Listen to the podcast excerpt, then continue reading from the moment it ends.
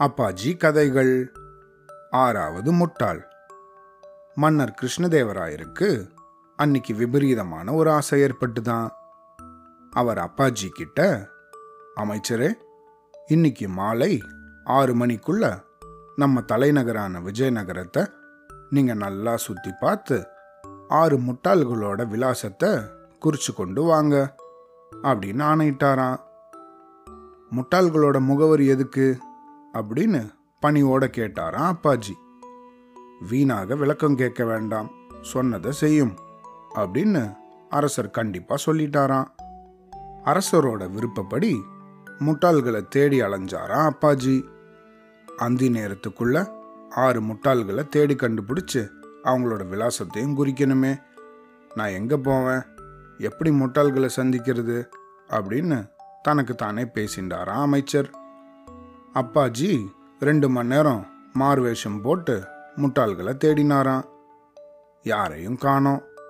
நகரத்தோட எல்லையை ஒட்டின ஒரு மரத்தோட நிழலில் கொஞ்ச நேரம் நின்னாராம். அப்போ ஒருத்தன் கழுத மேலே ஏறி வந்தானா? அவன் தலை மேலே ஒரு புல்லுக்கட்டை சுமந்துட்டு இருந்தானா? ஐயா கழுத மேலே இருக்கிற நீங்கள் ஏன் புல்லுக்கட்டை சுமந்துட்டு இருக்கீங்க? அப்படின்னு கேட்டாராம் அப்பாஜி. உமக்கு அறிவு இருக்கா? என் கழுதைக்கு வயசாயிடுத்து. ரொம்பவும் தளர்ந்துருச்சு அதனால் என்னை மட்டும்தான் அதால் சுமக்க முடியும். இந்த புல்லுக்கட்டையும் அதால் சேர்த்து சுமக்க முடியாது. அதனால் நான் புல்லுக்கட்டை சுமந்துருக்கேன் அப்படின்னு சொன்னாராம். அப்பாஜிக்கு ஒரே சந்தோஷமா. ஆஹா நான் தேடி வந்த முட்டாள்களில் முதலாவதாக ஒருத்தன் அகப்பட்டுன்ட்டானே. அவங்கிட்ட சாமர்த்தியமாக பேசி அவனோட விலாசத்தையும் கேட்டு குறிச்சுண்டாரான் கொஞ்சம் தூரம் போனதும் பக்கத்தில் ஒரு மரத்தோட நுனி ஒருத்தன் உக்காந்துண்டு. அந்த மரத்தை வெட்டின்னு இருந்தானா? அவனை பார்த்தாராம் அப்பாஜி. ஐயா இப்படி உக்காந்துண்டு வெட்டினா நீங்களே கீழே விழுந்துடுவீங்களே அந்த பக்கமாக உட்காந்து வெட்டுங்க அப்படின்னு சொன்னாராம். ஏன்யா நான் என்ன மடையான்னு நினச்சியா? நான் இந்த பக்கம் உட்காந்து மரத்தை வெட்டினா அந்த மரக்கிளை கீழே விழும். நீ உடனே தூக்கிண்டு ஓடலான்னு பார்க்குறியா அதுக்காக தான் நீ இந்த பக்கம் உட்காந்து வெட்டுங்கிற? அப்படின்னு சொன்னானா. சேச்சா உங்கள் புத்திசாலித்தனம் யாருக்கு வரும்?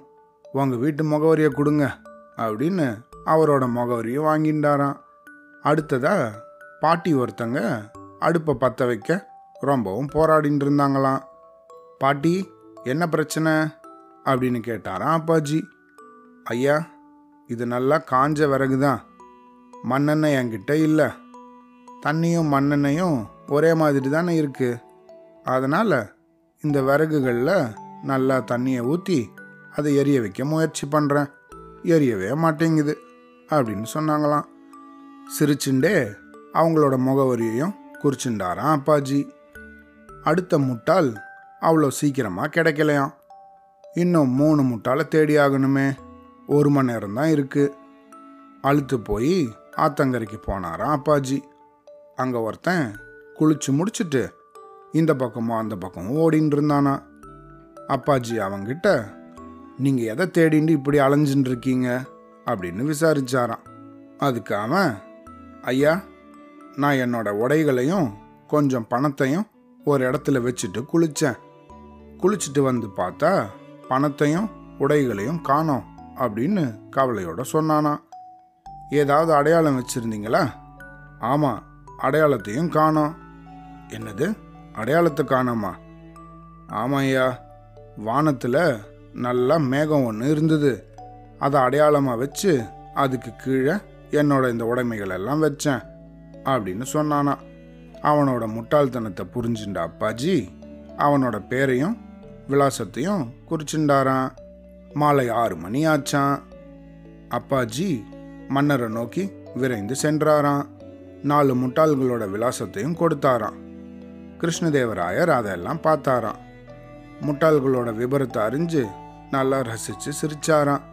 அமைச்சரே இன்னும் ரெண்டு முட்டாள்களோட விலாசம் எங்க? அப்படின்னு கேட்டாராம்.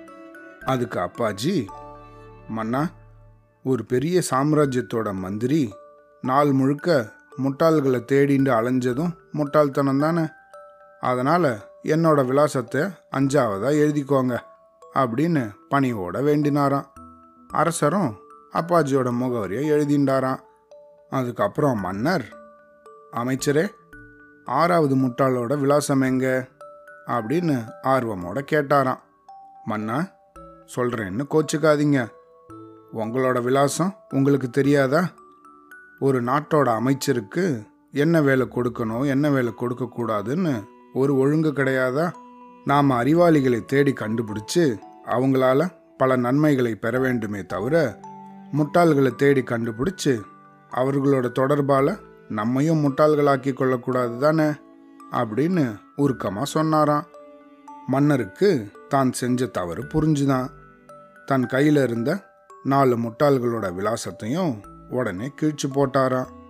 அப்பாஜியோட அறிவு கூர்மையையும் துணிச்சலையும் பாராட்டி அவருக்கு பரிசு கொடுத்தாராம். அவ்வளோதான்